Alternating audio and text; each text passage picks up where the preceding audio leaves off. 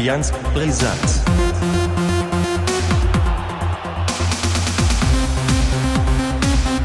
Allianz Brisanz. Hallo und herzlich willkommen zu Allianz Brisanz, Folge 17. Wir haben also heute unsere Hinrunde geschafft, endlich. Am anderen Ende, aus oben Strohe, der glorreiche, der einzigartige, der große Daniel Logemann. So wurde ich ja noch nie angekündigt. Das ist ja wie beim, wie heißt der, Michael Buffer. Ja, ja, moin moin.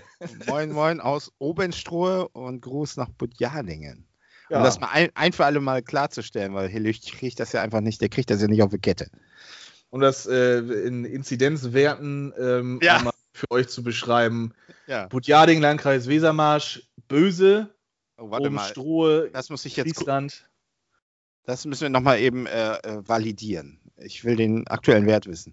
Ich glaube, der aktuelle Wert der Wesermarsch liegt bei 215. Also, nach 15? Ja. Ich darf ab 9 Uhr tatsächlich nicht mehr raus, aber das ist jetzt keine große Geschichte eigentlich tatsächlich. Friesland ab 32, Friesland 32,4 übrigens. Liegt ja, genau daneben. Das ist ja lächerlich. Kommt erstmal auf unser Level. Ja, kommen wir zum Business. Ja. Business as usual. Podcast, Folge 17. Wir haben letzte Woche nicht gesendet. Lag daran, dass es dann relativ wenig zu besprechen gab und krankheitsbedingt kam uns das aber auch ganz entgegen. Das Spiel von Werder gegen Bielefeld ist ausgefallen, wurde nachterminiert für Anfang März und das heißt, ich habe jetzt erstmal ein bisschen was zu erzählen zu Freiburg. Ja. Es wird allerdings schön wenig werden, denn ich bin weder zufrieden noch unzufrieden. Das ist genau so das Mittelmaß. Wir haben Freiburg zu Hause empfangen, einen Punkt geholt gegen Freiburg. Vorm Spiel habe ich genau das gesagt. Also maximal einen Punkt. Mehr wird, denke ich mal, nicht drin sein. Es war kein schönes Spiel. Zwei Fünferketten, die sich gegenseitig ausgespielt haben, beziehungsweise abgewartet haben, wie auch immer. Und damit war es das auch eigentlich schon. Also es gab nicht viele gute offensive Szenen. Kohfeldt wollte etwas mehr aus dem Spiel heraus was versuchen. Das hat teilweise gut funktioniert. Rashica das erste Mal wieder von Anfang an dabei gewesen. Dem fehlt noch so ein bisschen die Spritzigkeit, für die er bekannt ist. Also ich glaube, so Antritt ist er ein bisschen lahmer geworden. Aber das wird sich, denke ich mal, mit der Spielpraxis wieder einfangen. Und 0-0, ein Punkt, eigentlich mit zufrieden. Freiburg war ein bisschen, nicht erschreckend schwach, aber war unter meinen Erwartungen. Dass man dann letztendlich auch irgendwie sagen kann, Mensch, da wäre aber auch, wenn man ein bisschen mehr sich getraut hätte in der Offensive, wäre da vielleicht auch 3 Punkte drin gewesen. Aber das ist Korinthenkacken und da brauchen wir jetzt bei Werder auch eigentlich erstmal nicht anfangen. Punkt geholt. Die Liga hat eigentlich soweit für Werder auch gespielt. Man konnte entweder einen Punkt ausbauen oder man ist geblieben. Es ist ja nicht viel gewonnen worden im letzten Spieltag. Und das war es letztendlich schon. Also, ich glaube, du wirst mehr zu erzählen haben, oder? Ah, so schnell? Ich habe mich hier gerade in meinen Liegestuhl und höre dir so gespannt zu und zack, ist er schon fertig. Ja, kannst du erzählen. Ja Allianz-Brisanz-Rekord, würde ich sagen. Hast du das Spiel verfolgt? Oder hast du was davon gesehen? Teile. Und ich habe mich ich fand es relativ langweilig, muss ich sagen. Ja, und habe mich ein bisschen gewundert, weil ich von Freiburg tatsächlich ein bisschen mehr erwartet habe. Die ja immer so ein bisschen, ich habe von Freiburg jetzt nicht so viele Spieler gesehen, aber so was ich so mitkriege, so ist ja schon so, dass sie ziemlich erfolgreichen Fußball spielen. Sind ja irgendwie fast an Europa dran und so weiter. Und da dachte ich, da müsste ein bisschen mehr gehen. Fand das war ein bisschen wenig, was da so kam. Also das war ja auch letztendlich meine Einstellung. Also man geht da zu einem Europa League Aspiranten, sage ich jetzt mal vorsichtig, auch wenn vielleicht Freiburg das gar nicht mal jetzt als Ziel ausgesprochen hat, aber man ist ja in diesen Tabellengefilden drin. Und auch das Hinspiel war ja nicht gerade einfach für Werder. Das ist ja 1-1 ausgegangen und ich habe mehr erwartet von Freiburg, deswegen war ich so in Anführungszeichen pessimistisch, dass man maximal einen Punkt holt. Aber weil Freiburg halt so, nicht schlecht, also die haben nicht schlechten Fußball gespielt. Es war halt langweiliger Fußball, der nicht ertragreich war letztendlich. Ja. Und weil genau das dann der Fall war, war man dann am Ende des Spiels dann doch irgendwie so ein bisschen enttäuscht, dass man dann nicht 3 Punkte geholt hat, weil das wären wieder 3 Punkte gewesen, die gut getan hätten. Aber ja. Den Punkt nehme ich, man ist wieder zu 0 geblieben, das ist dann auch für die Defensivarbeit und für die Jungs, die dann da hinten drin stehen, auch sehr gut. Mhm. Man könnte jetzt noch dann auf diese Verletzungsanfälligkeit der Innenverteidigung drauf eingehen. Veljkovic musste ja raus in der Halbzeit, Moisander kam rein. Toprak hat wieder seinen üblichen Schlag abgekriegt, da war dann auch schon wieder das Bibbern groß. Friedel hat sich einen Kapselriss zugezogen. Scheinen jetzt aber alle am Sonntag fit zu sein für Hoffenheim, ob dann für die vollen 90 Minuten oder nicht, das wird man dann sehen, aber im Kader, denke ich mal, werden sie alle stehen. Ja. Und, dann sag doch mal deinen Ausblick vielleicht noch auf die Hoffenheim. Ja, stimmt, das kann man ja auch noch gleich direkt nehmen. Ja. In den Abwasch mit reinnehmen. Ja, Hoffenheim. In der Tabelle unter uns tatsächlich. Hatten lange viel Pech mit Verletzungen und Covid und den ganzen Kram. Deshalb nicht so ganz in den Start reingekommen. Punkt gleich, wir sind auch nur aufgrund des besseren Torverhältnisses über Hoffenheim. Also das könnte so eine Art 6-Punkte-Spiel sein, alleine nur, um sich Hoffenheim so ein bisschen auch vom Leib fernzuhalten. Mhm. Gut, man kann jetzt natürlich sagen, wir haben auch ein Spiel weniger, das heißt, da wären dann potenziell 3 Punkte nochmal drin, aber das Spiel muss auch erstmal gespielt werden gegen Bielefeld und solange man dann nach der Tabelle angeblich gleich ebenbürtigen Gegnern dann halt dreifach punktet, wäre es mir ganz lieb. Wird ganz gut aussehen. Ich kann Hoffenheim tatsächlich ganz, ganz schlecht einschätzen. Ich habe auch die letzten Spiele nicht so von denen tatsächlich verfolgt, weil mich der Verein halt auch eigentlich so wirklich gar nicht tangiert. Das kann ich gar nicht verstehen. Okay, ich sehe gerade, gegen Bayern haben sie verloren, 4-1. Gegen Frankfurt haben sie auch 3-1 verloren. Hinspiel haben sie 4-1 gewonnen, oder? Gegen die Bayern? Genau, Hinspiel hatten sie gegen Bayern 4-1 gewonnen. Köln haben sie geschlagen, Hertha haben sie geschlagen, gegen Bielefeld unentschieden gespielt. Und dann war dieses Schalke 04-Spiel, wo sie 4-0 verloren haben. Ja. Also gegen die direkte Konkurrenten da unten scheinen sie wohl irgendwie was auf die Reihe kriegen zu können. Gegen was über denen in der Tabelle steht, wohl ein bisschen schwieriger. Wenn man jetzt wirklich eine ruhige Saison für sich haben möchte, und das ist ja eigentlich das Ziel von Werder, oder sollte eigentlich von jedem Verein das Ziel sein, dann musst du ganz klar natürlich auch jetzt sagen, okay, wir wollen das gewinnen. Wir spielen in Hoffenheim. Gut, man kann jetzt auch sagen, Covid, die ganze Geschichte, keine Zuschauer, ist das immer noch dann so ein Vorteil, ob man jetzt dann heim oder auswärts spielt. Sonntags, mein Bauchgefühl sagt, das wird auch so ein Unentschieden-Spiel. Wenn ich jetzt direkt einen Tipp abgeben müsste, würde ich sagen, das wird so ein typisches 1-1-Spiel. Sieg wäre aber sehr, sehr hilfreich. Mit einem 2-1 wäre ich mehr als gut zufrieden. Ja, aber man muss ja sagen, wenn man sich die Tabelle anguckt, kann ja Werder mit dem Unentschieden besser leben. Ja, natürlich. Alleine, weil man dann ja auch noch die Möglichkeit hat, in diesem Nachholspiel, was man hat, gegen Bielefeld dann auch nochmal wieder dreifach zu punkten. Aber auch da muss man immer noch wieder sagen, Leute, das muss erst gewonnen werden. Bielefeld scheint so ein bisschen erstarkt zu sein, also so ein bisschen haben die Mut gewonnen, jetzt natürlich auch nach dem Spiel gegen die Bayern. Man hat es zwar nicht gewonnen, aber man hat die großen Bayern, die Weltpokalsieger, hat man gut an den Rande einer Niederlage geführt. Das kann auch Kraft geben, ne? Und so ein gutes Spiel gegen die Bayern kann auch wirklich dann dafür sorgen, dass man Aufwind bekommt. Und davor habe ich jetzt tatsächlich auch ein bisschen Respekt. Also Bielefeld mit 18 Punkten, die sind 5 Punkte hinter uns. Gewinnen sie das eine Spiel gegen uns, haben wir sie auf einmal mit 2 Punkten im Nacken. Und auch die Hertha und Köln sehe ich eigentlich noch nicht so, dass die weg sind vom Fenster. Im Gegenteil, Hertha jetzt mit dem neuen Trainer, der wird jetzt nach 1-2 Wochen dann wohl die ersten Erfolge dann, schätze ich mal, erbringen können. Auch das Unentschieden gegen Stuttgart war ja jetzt nicht zu verachten. Gegen Stuttgart muss man auch erstmal einen Punkt holen, hat Werder nicht geschafft. Deswegen, also das wird dann halt auch, ich meine, alle sagen, auch du bist ja einer, Werder ist für mich durch, die schaffen das. Und alles. Durch habe ich nicht gesagt, aber Aber es ist auch ganz schnell, wenn man jetzt dann wieder in diese Phase reinkommt, wie man sie in der Hinrunde hatte, mit nur unentschieden spielen und dann gegen die Großen verlieren, so wie gegen Dortmund, Leipzig, gegen Bayern, dann vielleicht mal ein Unentschieden geholt zu haben in der Hinrunde, okay. Aber dann ist man da auch ganz schnell wieder unten drin und muss dann wirklich in den letzten Spielen dann wieder auf Druck performen. Und ob das dann so funktioniert, ist dann halt auch wieder die Frage. Deswegen, es ist, also ja, das sind jetzt wirklich die wichtigen Spiele für Werder. Wenn du jetzt gegen Hoffenheim tatsächlich 3 Punkte holst, dann hast du Hoffenheim auf 3 Punkte Distanz gehalten. Du bist punktgleich mit Stuttgart dann, je nachdem, was die dann halt machen. Und dann hast du halt irgendwo diesen kleinen Vorteil, dass du halt noch ein Spiel nachholen kannst. Ne? Und ja, muss man halt mal wirklich gucken. Ist schon so ein bisschen richtungsweisend, das Spiel, würde ich sagen. So. Doch, auf jeden Fall. Das kann man sagen, ja.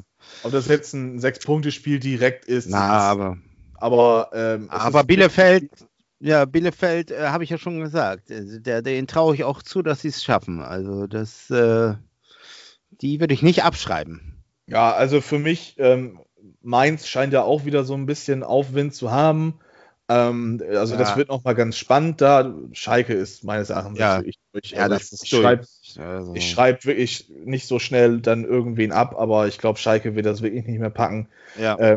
Mainz mit 14 Punkten, das sind auch letztendlich nur 9 Punkte auf Werder. Das ist bei Werder 3-mal nicht gewinnen und dann lass Mainz 3-mal hintereinander gewinnen, dann hast du die halt hinter dir, ne? Ja. Aber Schalke sehe ich ganz genauso. Ich sag mal, jetzt spielen sie, glaube ich, das Derby auch noch. Ohne Huntelaar habe ich gelesen. Also gut, ich meine, ich weiß eh nicht, was der noch bringt, aber das sind ja alles so Rettungsanker. Also das wirkt schon sehr verzweifelt, was da passiert. Und dann die Nummer da mit Schneider, dieser PK da. So, ja. Also es ist ja alles ein bisschen Slapstick. Es ist ja fast, die toppen ja fast den HSV in seinen, in seinem Siechtum, muss man sagen. Und 9 Punkte hat selbst der HSV nicht, glaube ich, geschafft. Also das ist schon wirklich, die Nummer ist, glaube ich, durch. Die können sich wirklich schon darauf fokussieren, sollten sie, glaube ich, auch, nächstes Jahr 2. Liga zu spielen. Ja, ich glaube, das ist das Beste, was dann auf Schalke tatsächlich jetzt passieren könnte, wenn man wirklich sich damit abfindet.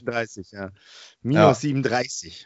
In 21 Spielen 15 Tore geschossen, das ist schon, also das ist wirklich, also wenn sie das noch schaffen sollten, Wunder, dann ist es wirklich ein Wunder und dann kann man sich da auch wirklich was drauf einbilden. Und wenn es dann auch nur über die Relegation vielleicht noch wäre, aber das ist halt, das ist schon hammerhart, ne? Und ja. Für mich ist das eigentlich jetzt durch. Die haben zwar noch 13 Spiele, das sind noch ordentlich Punkte, die sie holen können, aber die haben es ja jetzt schon oft genug bewiesen, dass sie es irgendwie nicht hinkriegen, dreifach zu punkten. Ja. Von daher, also der 18. wird's für Werder, denke ich mal, nicht. Der 17. wird auch schwierig, dass sie das noch irgendwie hinkriegen, aber die Relegation, das ist, also möchte ich nicht nochmal haben dieses Jahr. Das hat mir letztes Jahr gereicht für Werder. Das wäre aber so wie bei uns, weißt du, wir hatten auch eine Doppelrelegation irgendwie. Ja, also ich muss jetzt nicht den großen HSV nachahmen müssen mit Werder. Also das muss ich nicht haben. Müssen wir erstmal hinkommen. Das ist es nicht. Aber ich bin gespannt, was jetzt dann tatsächlich passiert. Es ist für mich wirklich, also wie gesagt, ganz schwierig. Hoffenheim auch mit einer ähnlichen Taktik, auch immer mit so einer 3er-5er-Kette. Das wird, denke ich mal, so ein gespiegeltes Spiel sein von beiden Mannschaften, die sich dann auf die Defensivarbeit konzentrieren, nach vorne hin nicht viel hinkriegen.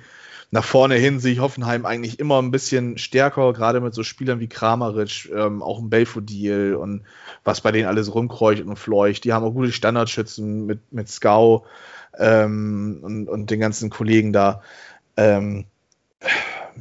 Ich würde eigentlich schon wieder fast dazu tendieren, Hoffenheim ein bisschen zu favoritisieren, aber ich gehe davon nicht aus. Ich schätze, das wird so ein klassisches Unentschieden-Spiel. Aber dann soll es auch bitte mal langsam das letzte Unentschieden für Werder gewesen sein. Ja. Kann man ja auch mit lauter Unentschieden sich irgendwie zum Klassenerhalt spielen. Ja, wenn es dann irgendwann für Platz 16 reicht und man zweimal zur Relegation kommt, wie der HSV damals, dann passt das natürlich, ne? Ja, das waren schon aufregende Momente damals. Aber ich habe noch eine Frage. Was ist denn mit eurem Trainer los? Da ist doch irgendwas im Gange, oder? Oder willst du da später drauf eingehen? Oder? Können wir später drauf eingehen. Ich glaube, jetzt sind erstmal alle gespannt, was du zum HSV sagst. Ach so. Ah, okay. Ja. Also zu den Spielen, zu dem, was da so jetzt in den letzten Tagen sich entwickelt hat, können wir ja dann auch danach kommen. Okay. Gut, sagen wir mal so, 2 Spiele, 2 Punkte und 4 verschenkt. Das kann man erstmal kurz fassen. Fangen wir mal mit Aue an. Dominante erste Halbzeit, 3-1, glaube ich, geführt. Wobei da schon, ich glaube, beim 2-0 ein selten dämliches Gegentor bekommen, nach einer Ecke, von Kittel, glaube ich, und Konter drin war, Bums. Und das ist also wirklich Karo einfach, oder wie sagt man dazu, ne? Trotzdem gab es dann ja das 3-1, das war ja eigentlich, das war ja auch eine skurrile Situation, erstmal ein Foulspiel, wurde dann geahndet, auch als Elfmeter, aber Leibold hat das Ding sowieso reingedroschen in den rechten Winkel. Dann hat Terodde das 3-1 geschossen. Ja, und man dachte, gut, das läuft hier, ne? Und ja, was war dann? Zweite Halbzeit, ein totaler Einbruch. 3-2, 3-3, danke, tschüss. Und ich hatte fast den Eindruck, die kriegen sogar noch das 4-3. Das wäre eigentlich das Topping gewesen und das wäre eigentlich typisch HSV gewesen. Mhm. Aber es war so auch schon typisch HSV, muss man sagen. Leider. Mich hat das, also es ist ja immer so dieses Déjà-vu-Gefühl, ne? Das ist dann so, Michi hat es dann tatsächlich auch wirklich so ein bisschen an die Spiele so Heidenheim oder Darmstadt erinnert, wo man auch eine Führung hatte. Besser noch Darmstadt vor 2 Jahren, da hat man ein Heimspiel gehabt, auch geführt, 2-0, glaube ich, und 3-2 verloren.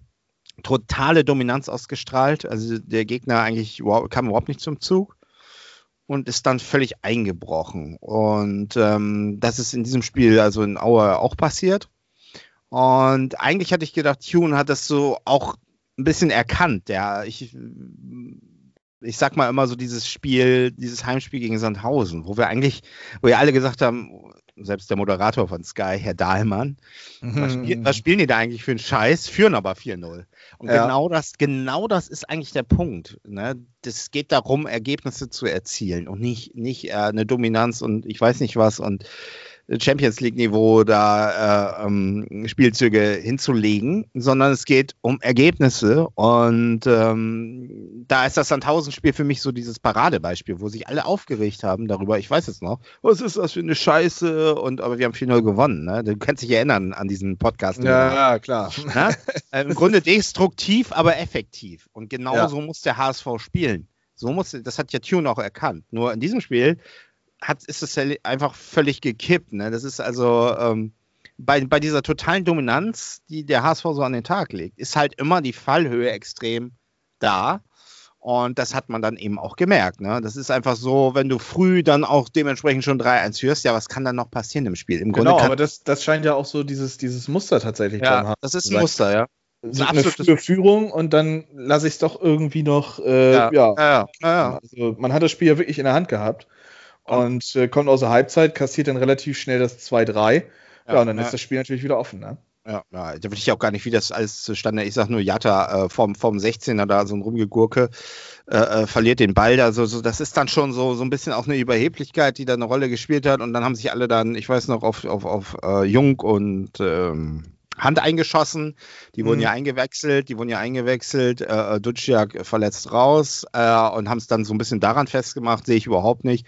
Ich sag mal, das sind im Grunde genommen hätte man diesen beiden Spieler sowieso, also Jung war ja sowieso drin, alles bringen können, weil die stabilisieren ja eigentlich das Spiel. Es sind ja eigentlich Spieler, so die für die Sicherheit sorgen. Ne? Aber das sind ja halt individuelle Fehler gewesen, die dann das Spiel haben kippen lassen. Und wie gesagt, am Ende muss man fast froh sein, dass man nicht das 4-3 noch gekriegt hat. Ne? Also man hat auch gemerkt, da ist was los in den Köpfen. Und dann haben sie es eigentlich so runtergespielt, dass es das 3-3 so durchging. Ne? Aber da haben sie es dann irgendwie so ein bisschen erkannt, okay, wir müssen jetzt aufpassen, dass wir nicht noch das 4-3 kriegen. So ging das dann zu Ende, das Spiel. Und Ja, aber das ist trotzdem, ne? Das ist ganz klar zwei Punkte verloren. Im Grunde genommen hätte man kurz nach der Pause der Hand eben das 4-1 auf dem Fuß, ist dann gegen Pfosten, hat man ihm auch vorgeworfen in einem anderen Podcast, ne? Aber was willst du machen? Da muss ich nochmal kurz einhaken.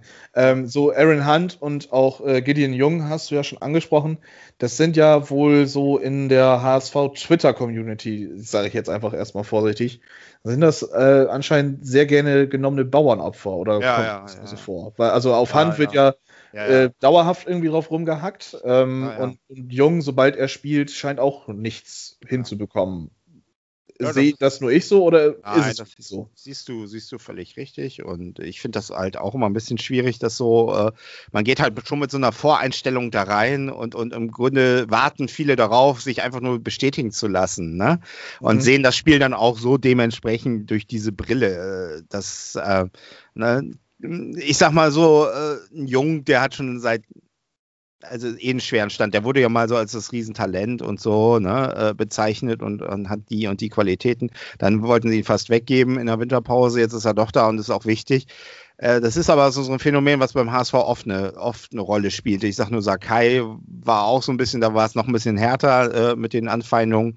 Bei Hand kommt immer noch so ein bisschen seine frühere Vergangenheit dazu. Der hatte von Anfang an einen schweren Stand. Dazu hat er eine zentrale Position, steht im Fokus, soll das Spiel lenken, etc. pp. Und insofern, ja, das ist immer so eine eingefahrene Geschichte für mich, ne? Und ich finde, man muss, ja, die Spieler, die da sind, die sollen es wuppen. Ich sehe das als Mannschaftssport und kann mir da nicht immer so einen und den rauspicken. Hand hat zum Beispiel gegen Fürth, würde ich fast sagen, war er der beste Mann auf dem Platz. Mhm. Na, wenn auch nicht absolut entscheidende Situationen dabei rauskommen. Aber ich weiß jetzt auch nicht, Dudziak ist ein ganz anderer Spielertyp, bringt natürlich mehr, ist jünger, bringt natürlich auch mehr Dynamik ins Spiel, das ist alles richtig, das ist klar. Aber das ist ja auch eben der Sinn der Sache, dass du nicht eben mehrere Spieler hast, die die gleichen Kompetenzen haben oder Fähigkeiten haben, sondern dass du eben auch eine Ausgewogenheit da hast. Mhm. Und ich sehe das halt immer schon so, dass ich versuche, Hand so zu beurteilen, wenn er ein Scheißspiel macht, dann habe ich das auch schon gesagt und wenn ich sehe, das ist gut. Ne? Deswegen gegen Aue, da hat er einfach eine Chance gehabt, kurz nach der Pause, hätte das 4-1 machen können, hat aber am Ende hervorragend gehalten und danach war er ziemlich blass, wie eigentlich alle anderen Spieler auch, das muss man so sagen. Mhm. Und die Gegentore sind durch individuelle Fehler entstanden, das ist, also wie gesagt, einmal Jatta, ne? Aber es gibt halt Spieler, die sind so in der Twitter-Community, die greift man eben weniger an. Die haben irgendwie eine Lobby und andere haben eben diese Lobby nicht. Und das ist eben so. Ich versuche das eben zu differenzieren. Gut, aber das ist eben meine persönliche Meinung. Andere können das ja gerne anderes sehen. Es gibt ganze Podcasts, die sich nur mit der Personalie Hand beschäftigen. Oh Gott. Ja, ich höre mir das gerne an, weil ich fühle mich da... Ja, ich will da jetzt nicht drauf eingehen. Aber gut. Bleiben wir erstmal beim HSV und den Spielen. Also gut, Aue haben wir abgehakt. Ne? Dann kam Fürth. Und da habt ihr immerhin keine Führung verspielt. War eine Nullnummer. War eine Nullnummer. Öffentliche Wahrnehmung, die ich so bei Twitter dann auch gelesen habe. Punkt ist okay. Ich bin zufrieden. Ich war es nicht. Weil im Grunde genommen, das ist ein Spiel, das musst du. Also viele sagen ja auch, das war gut, weil wir haben den Gegner auf Abstand gehalten und so. Ich sehe das eher so, dass es ein gewonnener Punkt für Fürth ist, weil Fürth mit in Unterzahl dann noch einen Punkt gerettet hat oder einen Punkt rausgeholt hat. Wir haben jetzt die Spiele, die schlimmen, sage ich mal, die stehen bevor und es kann ganz schnell gehen und wir sind auf Platz 4 oder 5. Das muss man gewinnen, das Spiel, ganz klar, genau wie man Aue hätte auch gewinnen müssen. Ich war da überhaupt nicht zufrieden. Spätestens nach der gelb-roten Karte komme ich gleich nochmal drauf. Na, ich habe teilweise gelesen, ich finde das auch geil, dass das so spannend ist aktuell in der Tabelle. Ich habe mich nur geschrieben, ich finde das eigentlich nicht so geil, weil mir wäre lieber persönlich der HSV 10 Punkte Vorsprung. Das predige ich seitdem wir diesen Podcast machen, weil der HSV muss ein Polster haben am Ende. um sozusagen eine gewisse Lockerheit noch zu haben. Ne? Aber wenn das so ist wie jetzt, dann kann ich dir jetzt Briefe und Siegel geben, dass das wieder verspielt wird. Das ist einfach drin in den Köpfen, das kriegst du auch nicht raus. Ne? Wir müssen alles geben, jedes Spiel im Grunde genommen, das siehst du ja an der Konkurrenz, wir müssen im Prinzip jedes Spiel so spielen, dass man es gewinnen kann und die Möglichkeit da ist. Die ist auch da, von der Qualität, aber du merkst, dass es in den Köpfen schon irgendwie läuft. So, da ist irgendwie was im Gange. Also ich finde das überhaupt nicht geil, dass es so spannend ist. Im Gegenteil, also man ist jetzt zwar noch an der Spitze, aber da sind 32, wie viele Punkte waren das? 42. 42 mit, zusammen mit Bochum und Kiel. Genau. Ja, gegen die man jetzt auch demnächst dann spielt. Und man muss eben sagen, die sind einfach unter uns auch alle sehr, sehr konstant, gewinnen ihre Spiele, leisten sich kaum Ausrutscher. Hatte man, glaube ich, selten, dass es so eng war und mit so vielen Punkten. Und selbst Karlsruhe ist jetzt auf 6 Punkte ran. Also die spielen auch noch eine Rolle. Und diese Haltung, die hat in den letzten beiden Jahren dazu geführt, eben, dass wir eben nichts erreicht haben. Ne? Man ist zu schnell zufrieden, das ist mir zu wenig Leistungsgedanke, dass man die Spiele gewinnt mit aller Macht. Na, selbst ein Terodde fand ich in Fürth, gegen Fürth, hat alles gegeben, ja. Aber man hat eben gemerkt, da ist auch im Kopf was los, weil die Dinger macht er normalerweise. Ne? Der hatte, glaube ich, 2, 3 Chancen, wo du gedacht hast, was ist hier los? Er hat dann immer gleich den Ball geholt und weiter. Geil, finde ich super. Aber da ist was im Gange. Du merkst es im Kopf. Mhm. Das lässt mich so ein bisschen sprachlos, oder sprachlos ja nicht, sonst will ich ja nicht reden, aber lässt mich so ein bisschen ratlos vielleicht zurück. Ich frage mich jetzt, also es kommt ja jetzt wirklich drauf an, jetzt haben wir Würzburg, Wie kommt man da jetzt durch diese nächsten Wochen? Weil das ist so, dass wir erstmal ein ganz unangenehmes Spiel in Würzburg haben, dann gegen das Derby gegen St. Pauli. St. Pauli gewinnt momentan alles, ist die Mannschaft der Stunde. Also mir fehlt die Fantasie, wie man gegen St. Pauli zum Beispiel 3 holen will. Komme ich gleich nochmal zu vielleicht. Und dann kommen Kiel und Bochum, ne? Genau, und Fürth war das eben so, das war auch ein Spiel mit Dominanz, und man war auch besser, in den Statistiken kann man es ja sehen, aber es war auch nicht so, dass man jetzt sagt, das ist der klare Sieg so, ne? Das, selbst nach der roten Karte für Ernst in der 56. Minute, für mich eine total dämliche Aktion. Ich komme da jetzt mal drauf, weil da gibt es den großen Streitpunkt, ich sag mal so, wenn man gelb vorbelastet ist, ne, und eine Pirouette dreht und dann von oben auf den Fuß tritt, ja, muss man damit schon rechnen, dass da gelb-rot kommt. Ich habe solche Aktionen schon öfter in der Bundesliga gesehen, wo der Schiri da gelb-rot zückt oder die rote dann zückt bei so einer Aktion. Klar ist das irgendwo Pille-Palle, ne? Das wissen wir alle, aber ich sag mal so, es werden auch Elfmeter gepfiffen, weil ein Kontakt da ist. Ne? Also, aber du weißt, was ich meine, was heute gepfiffen wird. Insofern fand ich das eher eine ziemlich dämliche Aktion von dem Spieler. Kurz danach dann auf den Fuß zu steigen und ja, er hat ihn definitiv getroffen, das siehst du eindeutig. Ne? Also er trifft ihn und war jetzt kein hartes Foul, aber muss halt damit rechnen, dass es passiert. Insofern fand ich es eher eine doofe Aktion. Ich will das ansonsten nicht weiter kommentieren.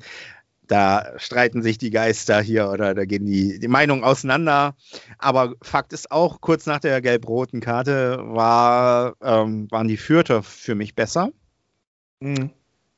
Waren drückender. Man hat gemerkt, das ist eben wieder der Punkt, ne? Das ist so, wo du ja denkst, Überzahl, jetzt geht's aber ab, jetzt machen wir das Ding hier, ne? Nö.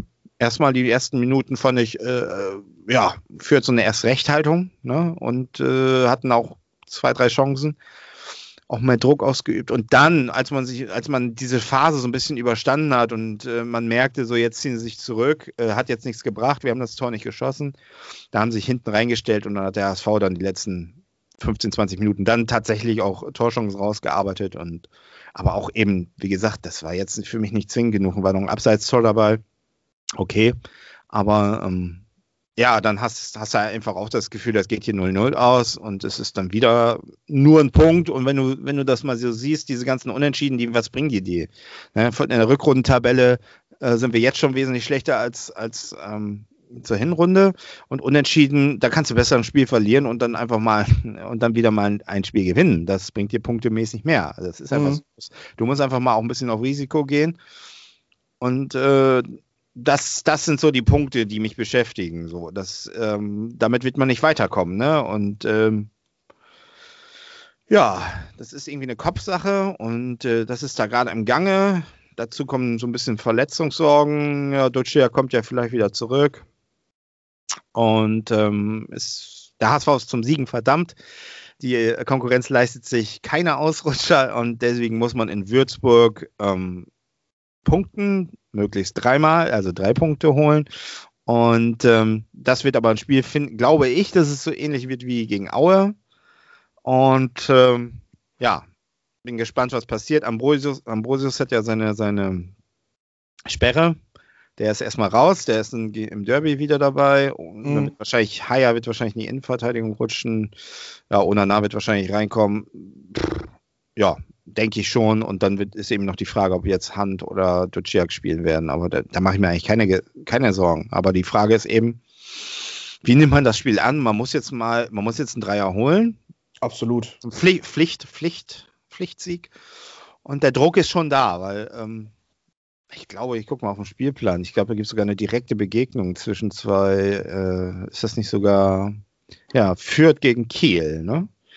Einer, ja gut, die können natürlich auch unentschieden spielen, aber einer von beiden, wenn er gewinnt, hat er auf jeden Fall schon mal die Ausgangsposition. Gute Ausgangsposition und 45 Punkte, und der HSV muss diese 45 Punkte eben auch nach dem Spieltag haben. Ansonsten, wie gesagt, ich sag mal gegen St. Pauli, es ist gegen das Derby. Wir wissen, HSV und Derbys, die haben einmal da 4-0 gewonnen und seitdem geht ja gar nichts mehr. Das war mal eine Befreiung, aber St. Pauli, irgendwie liegt uns das nicht so. Und gut, ist zwar Corona-bedingt, ist keiner da, das könnte ein Vorteil sein, aber die spielen ja wirklich im Moment, die gewinnen ja jedes Spiel im Moment. Ne? Mhm. Erst haben sie alles verloren und jetzt gewinnen sie alles. Burgstaller trifft. Ja, der ist ja wieder zurückgekommen, glaube ich, wenn ich das richtig gesehen habe. Der war ja irgendwie verletzt und auf einmal ist da einer, der Tore macht auch. Ne? Ja, also, ja. Das wird ein ganz haariges Ding. Mhm. Wir sind jetzt schon auf Platz 13 und wie gesagt, für mich die Mannschaft der Stunde so gefühlt. So. Und die gewinnen einfach momentan konstant.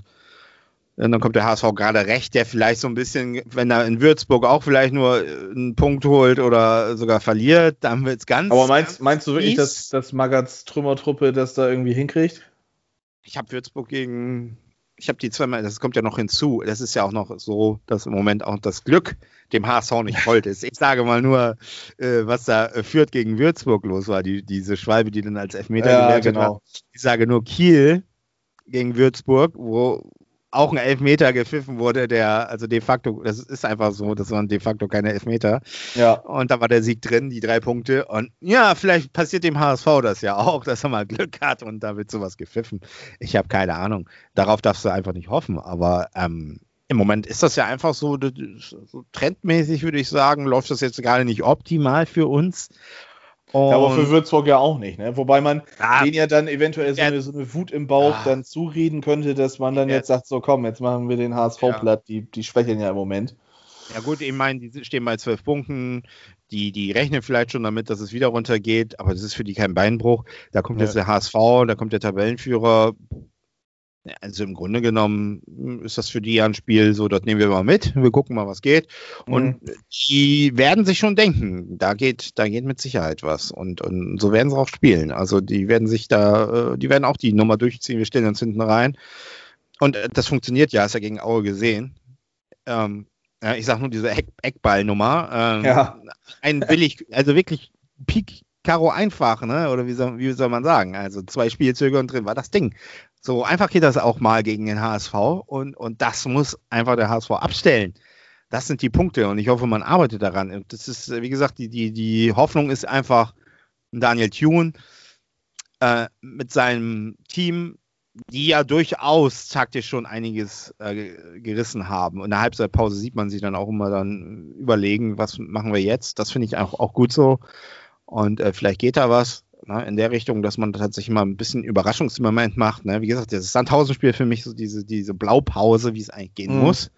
Und das musst du an den Tag legen. Ne? Man muss ein bisschen wegkommen von diesem, ja, der HSV ist ja der riesige Favorit, der spielt hier mit absoluter Dominanz und das ist schon Bundesliga-Niveau und ich weiß nicht, was ist es alles nicht. Sehen wir ja.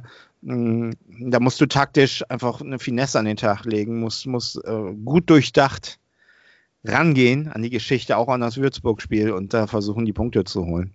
Aber dann lass uns doch jetzt mal nicht um den heißen Brei reden. Ich verpflichte dich natürlich auch wieder dazu, dass du... einen Tipp abgeben musst jetzt gegen Würzburg. Ja. Gegen Würzburg. Das ist, ich sag mal, vom Bauchgefühl habe ich eher ein schlechtes. Ich würde fast sagen 2-1 Würzburg. Ja, und soll ich es einfach mal dabei belassen und mich dann hoffentlich positiv überraschen lassen? Das wäre vielleicht mal schön. Das ist ja meine Taktik. Ja, eigentlich ist es ist wirklich keine Taktik. Ich habe wirklich ein schlechtes Gefühl. Also ich kann diese positive Stimmung, die auch so herrscht bei einigen, ja, das ist doch super, das ist doch geil, das ist doch spannend gerade. Ja, ganz viel anders geht's mir ja auch nicht. Ich kann das echt nicht nachvollziehen. Geht's mir auch nicht mit dem SVW. Weißt du, ja, du weißt halt aus der Erfahrung, ne, der letzten Jahre, weißt du einfach, dass der HSV mit sowas einfach nicht klarkommt. Der wird auch im Derby, das ist eine Kopfgeschichte, so eine mentale, so die hemmt tatsächlich so, das merkst du einfach in dem Moment oder diese Überzahlsituation gegen Fürth. Die befreit nicht, die belastet eher so, immer so. Und das ist so das, was dieses Grundthema beim HSV, was mich immer so ein bisschen, ich weiß auch nicht, ratlos dastehen lässt. Also im Grunde genommen muss man sich befreien. Und der einzige Lichtblick ist eben, wie gesagt, dass Thioune für mich noch so den Eindruck erweckt, mit seinem Team, dass sie durchaus Möglichkeiten haben zu reagieren, dass sie taktische Kniffe haben. Und das ist jetzt ganz, ganz, ganz stark gefragt. Auch im Training und im täglichen Umgang, was da jetzt besprochen wird, wie man das angeht, vielleicht auch Mentalcoach mal hinzuzieht, wie man diese Situation jetzt annimmt, weil da kommen dann auch Bochum und Kiel, das sind natürlich auch nochmal Nummern. Im schlechtesten Fall steht der HSV noch im Spielen so auf Platz 5 oder 6. Na, und es ist erstmal weg vom Fenster, wenn die anderen weiter so punkten. Das kann ja alles passieren. Und gut, ein Thema ist noch, dann kommt das letzte Saisondrittel, da hat man in der Hinrunde ja nur noch Sieger eingefahren, kommen auch die, in Anführungsstrichen, leichteren Gegner. Das kann natürlich ein Vorteil sein, aber wie gesagt, wenn man dann erstmal in so einer, ich sag mal, Platz 4, 5 steht und muss erstmal punkten, um wieder ganz nach oben zu kommen, ja, dann weiß ich auch nicht, ob so ein Spiel gegen Braunschweig oder ein Spiel gegen Hannover so geil ist. Zumal man ja dann auch da nochmal bedenken muss, dass es dann für die Vereine auch noch fehlt, um was geht. Also gerade Braunschweig werden ja auch bis zum letzten Spieltag wahrscheinlich noch kämpfen müssen. Ja. Und von daher, also ich glaube auch, Würzburg wird ein ganz, ganz schweres Spiel. Allerdings denke ich, dass Thioune das irgendwie hinkriegt. Also wie du ja letztendlich auch da deinen Hopf, deinen letzten Halm im Prinzip hier herbeisehnst, dass er das dann irgendwie hinkriegt. Ich denke mal, das wird er auch hinbekommen. Also ich glaube, Würzburg, die sind so gebeutelt im Moment. Also gerade mit diesen Schiedsrichtersituationen, das ist ja nun wirklich, das ist ja auch keine einfache und leichte Geschichte, so im Anbetracht dessen, dass man ja eigentlich VAR hat. Ja. Und ich glaube, das macht schon was, auch mit einer Mannschaft. Und es gibt zwei Möglichkeiten. Entweder ist da jetzt eine absolute Wut im Bauch der Würzburger oder man gibt sich auf und man kriegt es nicht mehr hin. Und man muss halt mal gucken. Ich denke mal, dass das eine Pflichtaufgabe ist, die der HSV schaffen muss. Und ich denke auch, dass sie das schaffen werden. Nicht unbedingt mit Glanz und Glorie und mit großer Brisanz und hast gesehen, sondern vielleicht auch mit Glück, man liegt 1-0 hinten, man kommt mit 1-1 ran durch ein Eigentor oder sowas, keine Ahnung. Also das ist, glaube ich, ein richtig grausames Spiel tatsächlich. Ja.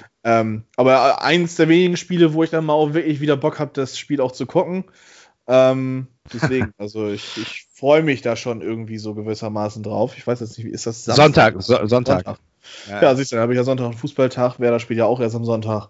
Und müssen wir ein bisschen warten, Freitag, Samstag. Aber ich sehe das genauso. Vielleicht ist es tatsächlich besser, ich glaube tatsächlich, dass es besser ist, wenn Würzburg gleich so 5. Minute 1-0 führt. Oh. Weil dann kommt so die Stimmung auf, oh ja, der HSV, wie immer, ne? Jetzt keine Punkte geholt, jetzt schon gegen Würzburg 1-0 hinten. Man schreibt so mental gesehen, schreibt die dann ab für das Spiel schon und dann werden sie das Spiel kippen. So, dann so, ne? Wenn du sie schon irgendwie so mental abgeschrieben hast, das ist also, ne, dann kommen sie dann wieder. So, das ist ja ganz oft so, auch in den letzten Saisons, ne? Ich sag mal am letzten Spieltag, ich kann mich erinnern, MSV Duisburg, ja, glaube ich schon, war HSV schon durch, Platz 4 war schon durch und dann gewinnen sie dann 3-0, ne? Kein Druck mehr da so. Klar ist der Druck jetzt immer noch da, aber das ist, ich meine, so von der Psychologie her gesehen, ist das dann immer so, da kommt der HSV dann wieder, ne? Wenn sie dann gegen Würzburg gleich Gas geben, von Anfang an 2-0, 3-0 führen, ja, dann lass mal eine Situation kommen, wie zum Beispiel ein Elfmeter oder so, dann steht es plötzlich 3-1 vor der Halbzeit. Ja, was ist dann? Na?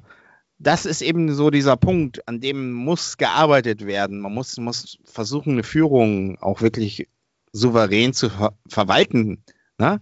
Das fehlt mir so ein bisschen. Und das solide Runterspielen auch einfach. Ne? Das ist immer so ein bisschen die Drama, Queen, HSV kommt um die Ecke. Und das ist eben immer noch nicht so richtig raus. Ne? Das ist immer noch da. Deswegen sage ich eben, das Einzige, was helfen kann, ist ein Punktepolster anzulegen.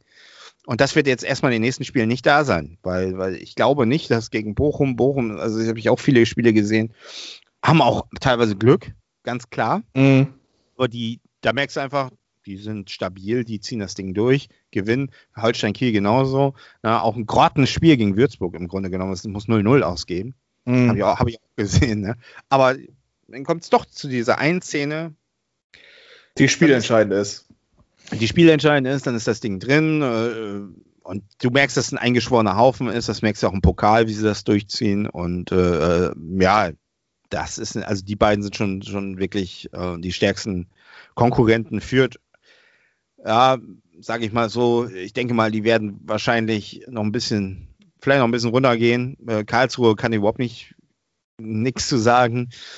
Aber wie gesagt, die beiden so, das ist schon ziemlich gut, ne, was die so abliefern und da muss der HSV erstmal mithalten und das eiskalt durchziehen, sag ich mal, die Punkte holen und ja, also deswegen ist ein Sieg eigentlich Pflicht oder ist Pflicht gegen Würzburg, ansonsten wird's ganz, ganz haarig im Derby und ich habe eigentlich keinen Bock, da in dieses Derby zu gehen, so mit einer Niederlage in Würzburg. Andererseits, wenn man gegen Würzburg verliert, dann hat man dieses Do or Die dann halt. Ja, es ist dann, ne, und so Derby und also es könnte dann halt nochmal so eine extra Brisanz reinbringen und vielleicht ist es dann halt auch so dieser Umschaltmoment für den HSV, dass man dann eventuell was merkt. Also letztendlich ist es schwierig zu sagen, ja, ich will jetzt verlieren gegen Würzburg, weil ich dann auf genau das hoffe.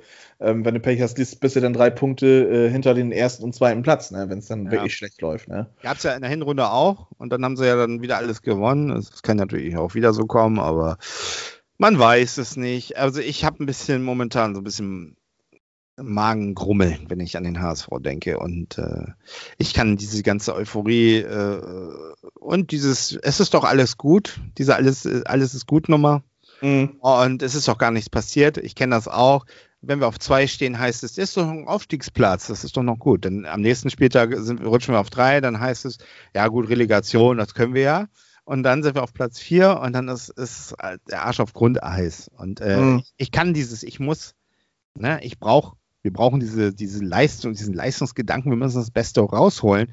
Wir müssen versuchen, jedes Spiel zu gewinnen und wir müssen, wenn wir aufsteigen wollen, was wir ja wollen, auch wenn wir es nicht so postulieren oder der Verein nicht so aggressiv oder offensiv postuliert, müssen wir es aber so tun. Ne? Also wir müssen jedes Spiel gewinnen, ansonsten wird es eben nichts. Ne? Das kannst du so diese Vorboten kannst du ja jetzt schon erahnen. Und, ja, dann das ist eben der Punkt und damit bin ich auch am Ende. Ich glaube, ich habe das Wichtigste gesagt. Du hast mich verstanden. Doch, das war sehr, sehr deutlich. Schön, dass ich auch mal deutlich werden konnte. Ja, dann haben wir eigentlich jetzt erstmal alles soweit großartig geschafft. Dann steht ja eigentlich nur noch unsere Fragerunde für heute an. Wolltest du mal bei Twitter reingucken? Ich? Ja, wie steht Harry Booth, der kommt vom Reich, denn zum Rücktritt von Jansen und Co. Und hast du schon den Passus im Regelwerk von, nachdem auf den Fuß treten zwangsläufig eine gelbe Karte bedeutet? Ja, dazu habe ich ja schon Stellung bezogen. Zum Zweiten brauche ich eigentlich nichts mehr sagen. Auf den Fuß treten hat schon gelbe Karten hervorgebracht. Da braucht man eigentlich, glaube ich, nur sich YouTube dementsprechend durch. Da kann man sich durchgucken.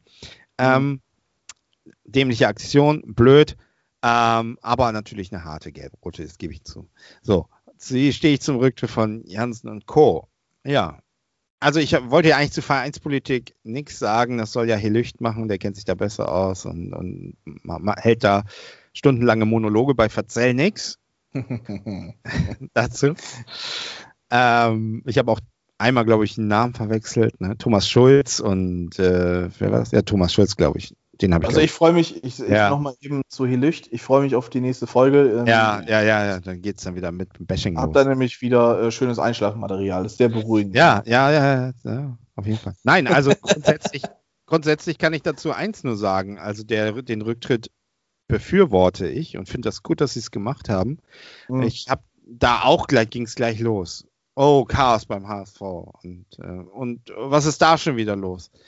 Und alles negativ, weißt du, die Presse, es ging ab hier bei Twitter, Chaos und Verein und hier und da. Und was machen die denn da? Ja, aber im Grunde genommen ist das genau richtig, dass das passiert. Aber das hätte, und das ist eben der Punkt meiner Meinung nach, das hätte schon viel früher passieren müssen, wenn man merkt, die können nicht miteinander und das funktioniert einfach nicht. Da muss man eben Konsequenzen ziehen. Man darf es nicht über die Öffentlichkeit, und das ist ja leider auch wieder passiert, über die Öffentlichkeit, austragen mit irgendwelchen Meinungen, Kommentaren hier und da und Anschuldigungen und so weiter. Das ist eben immer der Punkt. Ne? Also wenn man es merkt, es funktioniert nicht, da muss man Konsequenzen ziehen. Entweder tritt man selbst zurück oder wir treten alle zurück. Und das finde ich gut, dass sie es gemacht haben. Jetzt ist zumindest erstmal Ruhe da. Es wird einen Wahlkampf geben. Und im Sommer wird es die normale, glaube ich, Mitgliederversammlung geben. Es hätte ja jetzt eine außerordentliche geben müssen. Die haben sie ja nicht auf die Kette gekriegt. Und insofern ist das der richtige Schritt. Aber eben meiner Meinung nach zu spät. Ich sehe nicht so richtig, wie ja doch einige, dass das so ein bisschen auf die AG und den Fußball so ein bisschen zu übertragen ist. Also zumindest glaube ich nicht, dass da ein Spieler dabei ist, der sagt, oh, da ist im e.V. ein Machtkampf oder es ist ein Streit und deswegen spielen wir hier schlecht. Also das glaube ich nicht, das hat Bolt ja auch mal gesagt im Interview. Also im Grunde genommen geht uns das am Punkt vorbei und sollte es auch, weil es ist ja jetzt, sage ich mal, unmittelbar passiert ja erstmal nichts, ne? Und ich sehe da keine Unmittelbarkeit, aber es muss einfach auch nicht sein. Ne? Man sollte vielleicht mal einfach irgendwie an einem Strang ziehen und das endlich mal versuchen, dass es klappt und die dementsprechenden Personen da haben. Aber es ist beim HSV ja eben immer so, dass da so ein bisschen so die Eitelkeiten im Vordergrund stehen. Und also insofern, ich kann das begrüßen. Ich begrüße das auch. Ich hoffe, dadurch kehrt jetzt Ruhe ein, weil es geht jetzt eigentlich nur noch um einen Punkt, das ist, das irgendwie zu schaffen, dass die Fußball AG, die HSV Fußball AG erfolgreich ist und dass der HSV möglicherweise am Ende aufsteigt und dann kann man alles andere regeln. Und bis dahin sollten die alle erstmal ihre Schnauze halten, auf Deutsch gesagt. Also das ist meine Meinung dazu. Ja, siehst du. Es gibt ja auch was Neues. Ja. Deswegen, also ich grätsche jetzt einfach mal einmal rein, denn wir haben eine Frage zugespielt bekommen über ein neues Medium, was wir seit heute auch dann tatsächlich zur Verfügung stellen, nämlich Instagram. Oh. Und da habe ich ja dann heute tatsächlich endlich dann mal das Profil freigeschaltet. Und die erste Frage kam auch schon reingeflattert. Und die ist jetzt im Prinzip nochmal eine Nachfrage auf das, was du eigentlich schon alles gesagt hast. Kurz und knapp. Gleich die Antwort von dir bitte auf die Frage von Bennett. Ja. Was sagt denn der liebe Daniel zu der aktuellen Situation beim HSV? Also alles zusammengerechnet, die Spiele, die aktuelle Tabellensituation, das mit Marcel Jansen einberechnet, den Ausblick, was passieren könnte im Positiven und im Negativen. Siehst du es besser als letzte Saison oder schlechter. Ähnlich, sage ich mal. Wie gesagt, das ist, wie gesagt, es gibt den einzigen positiven Lichtblick, dass ich den Eindruck schon hatte, dass die Mannschaft unter Thioune, sagen wir mal, flexibler ist. Mhm. Das aus der sportlichen Sicht. Aber das wird sich eben auch jetzt in dieser Phase wird sich das jetzt auch wirklich herausstellen, ob es wirklich so ist. Also es muss verifiziert werden, auf Deutsch gesagt. Also man hatte gute Gefühle, ne? Oft drüber gesprochen in vielen Folgen, dass es einfach besser läuft. Mit Terodde natürlich diese Torgarantie. Aber wie gesagt, ich habe eben gegen Fürth auch bemerkt, dass bei ihm auch so ein bisschen, ja, die Nervenflatter da ist. Ja, nicht Nerven, ja, ich kann es schlecht sagen, aber so, dass irgendwas im Kopf gerade stattfindet. Man hat so einen Eindruck, die können jetzt nochmals 90 Minuten spielen, da wird erstmal kein Tor fallen. Mhm. So, ne, das hat man ja einfach, oder dieses Gefühl, das kann man ja so bekommen, und das hatte ich da eben. Und ob man diesen gordischen Knoten durchschlagen kann, das wird sich jetzt zeigen. Und vereinspolitisch, ja, ist ja im Grunde alles beim Alten. Ne? Mhm. Es ist immer irgendwas los. Es rumort immer. Entweder ist es mit Hoffmann. Das also hatten wir dann auch. Und jetzt haben wir. Kurzum würdest du sagen, du bist nicht zufrieden, du bist aber auch nicht unzufrieden. Ich bin schon ein bisschen unzufrieden, weil man hat ja. Die Unzufriedenheit überwiegt. Ja. Man hatte einen Vorsprung zum Beispiel, der ist jetzt weg. Man hat jetzt im Prinzip die Konkurrenten dran. Man muss jetzt wieder abliefern. Der Druck ist wieder stärker geworden. Man hätte ein Polster, sage ich mal, ausbauen können. Man hat jetzt zum Beispiel 4 Punkte verloren. Da kann ich nicht zufrieden sein. Also das ist ja auch wie das zustande gekommen ist, ist eben so das, was mich beschäftigt. Aber ich gebe die Hoffnung nicht auf. Ich gucke mal, was am Wochenende passiert, und dann bin ich wieder schlauer und nächste Woche sage ich wieder was anderes. Keine Ahnung, kann sein. Bin ich wieder glücklich, wenn HSV in Würzburg 3-0 gewonnen hat. Aber Derby wird trotzdem so oder so, das wird ganz, ganz übel, glaube ich. Ich habe keine Ahnung. Machen wir weiter. Nächste Frage. Ja, machen wir weiter. Ja.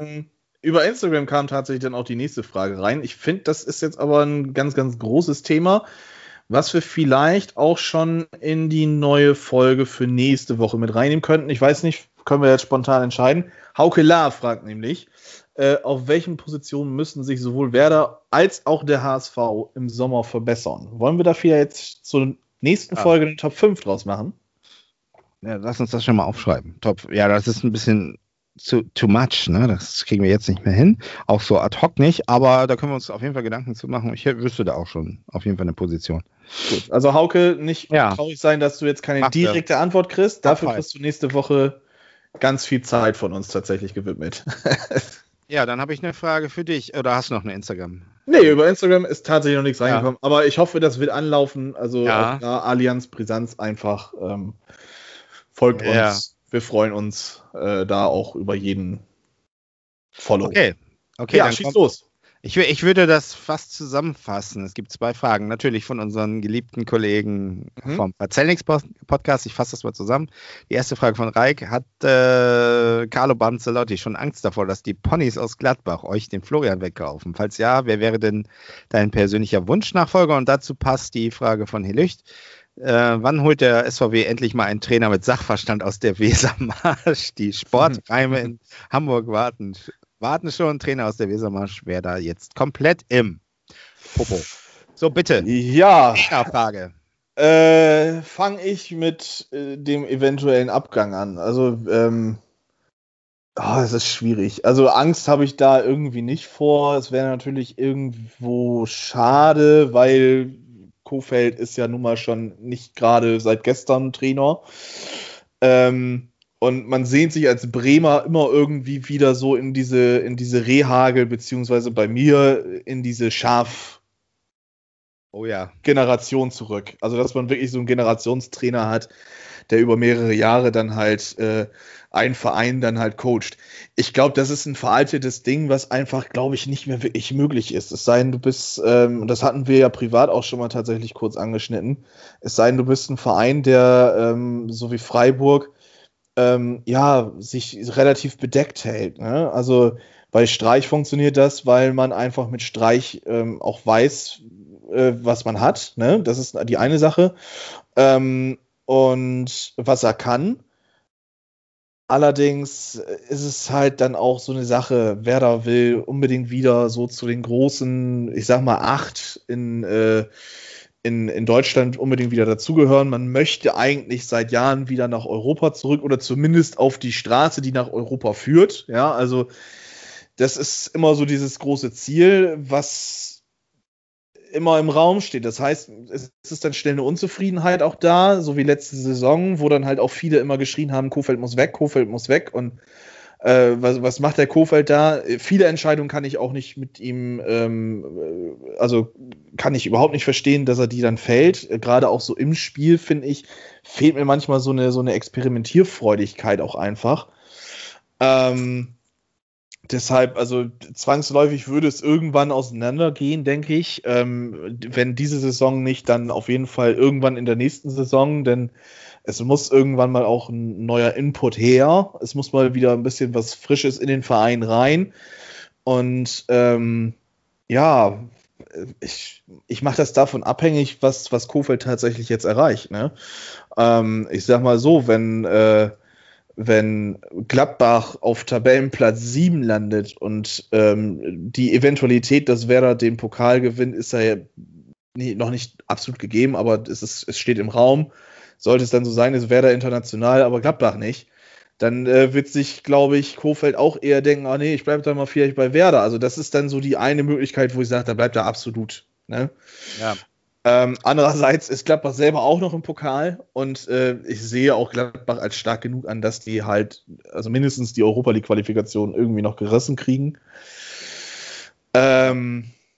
Und da muss man wirklich abwägen und gucken, was dann da passiert. Ne? Ja. Ich glaube bei Kohfeldt aber auch, dass der tatsächlich den Verein sehr liebt schon fast. Ne? Also dass er den quasi, dass er im Grunde, glaube ich, gar nicht richtig weg will.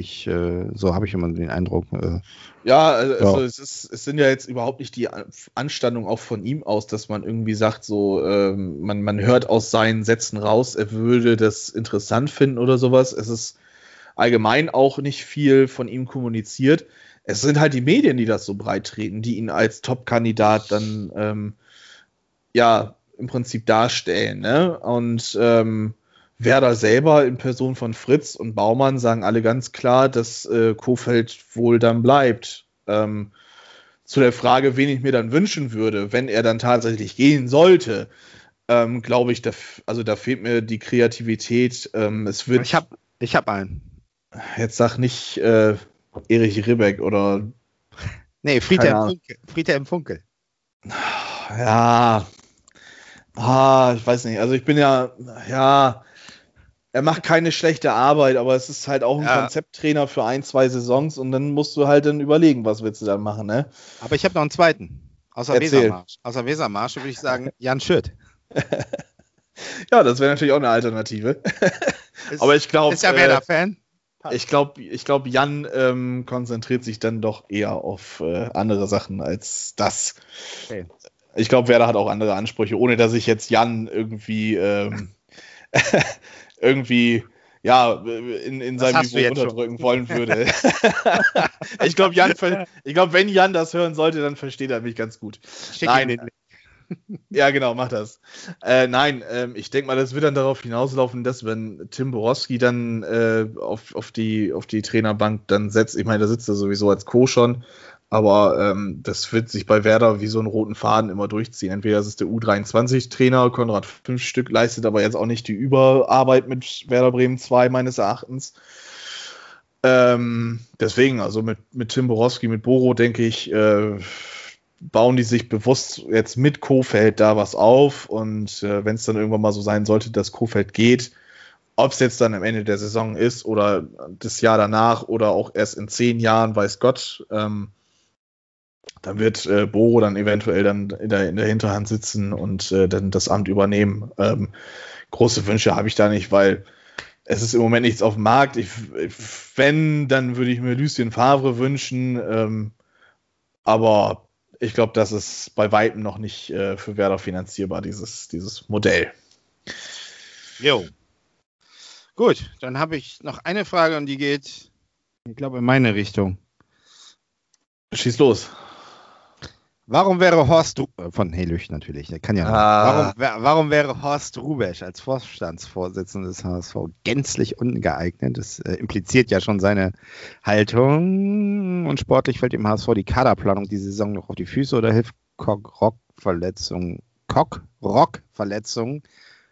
zu verhindern? Verstehst du das? Nee. Ich glaube, ich weiß, was er meint. Okay, gut, fangen wir mal mit dem ersten Teil an. Jetzt wird's witzig. Horst Hrubesch, ich weiß gar nicht, wie der darauf kommt. Wird das gehandelt? Horst Hrubesch als Vorstandsvorsitzender des HSV? Frag mich nicht, aber er ist ein HSVer. Also mich wundert, dass das auch Uwe Seeler noch nicht irgendwie reingeworfen hat.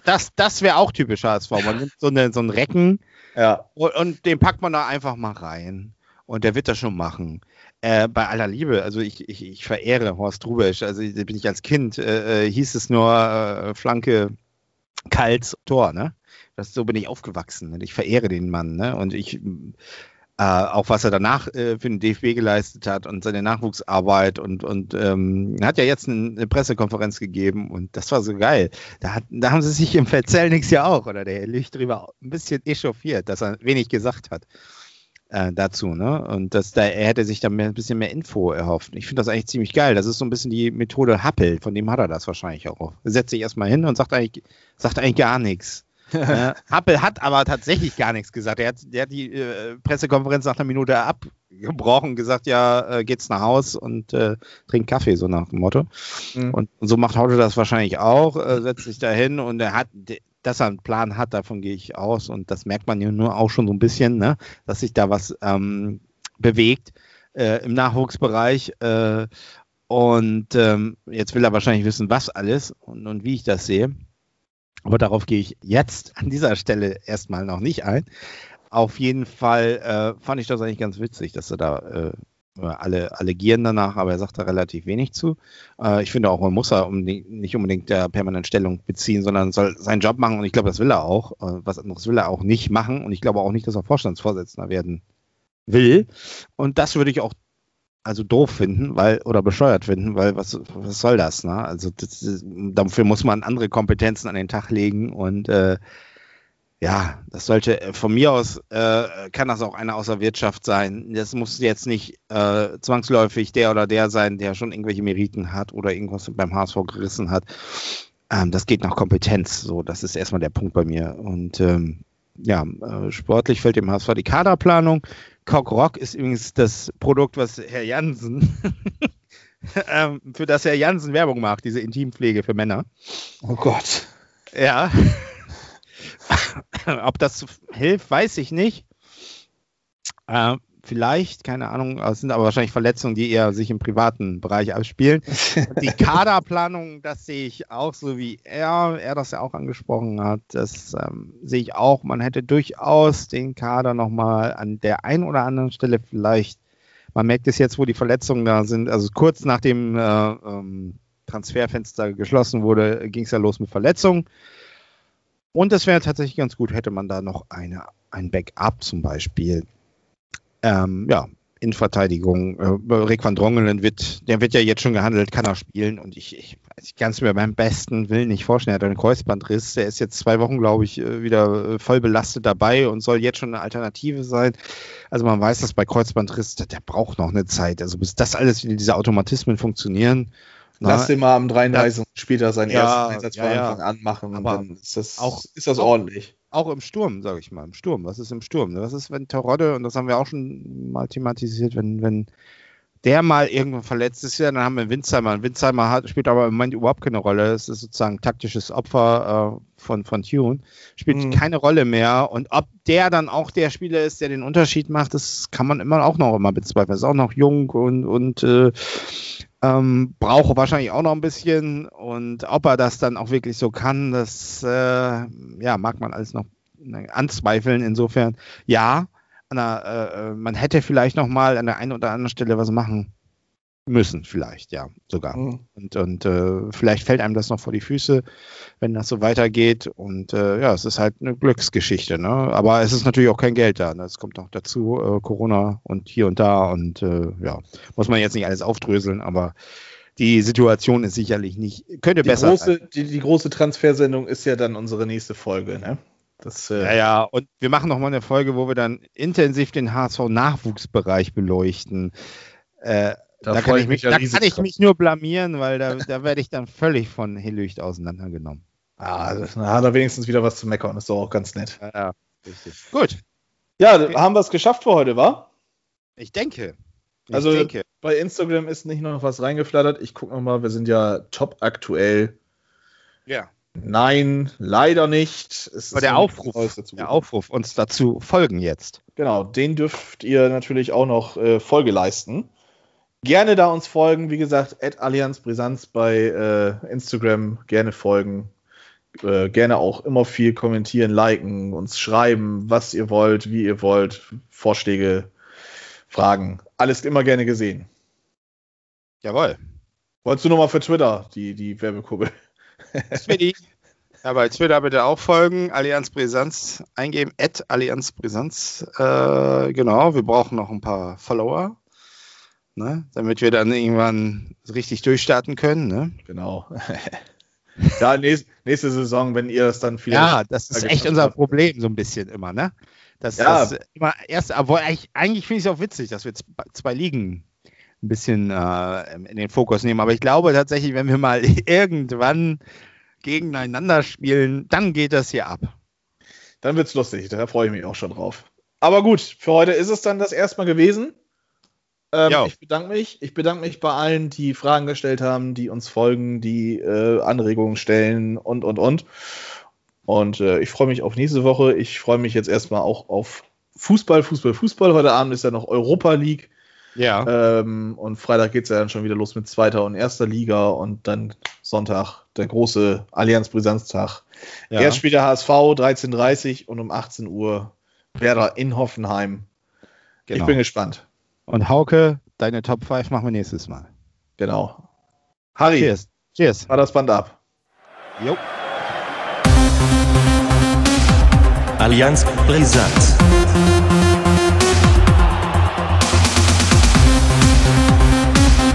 Allianz Brisanz.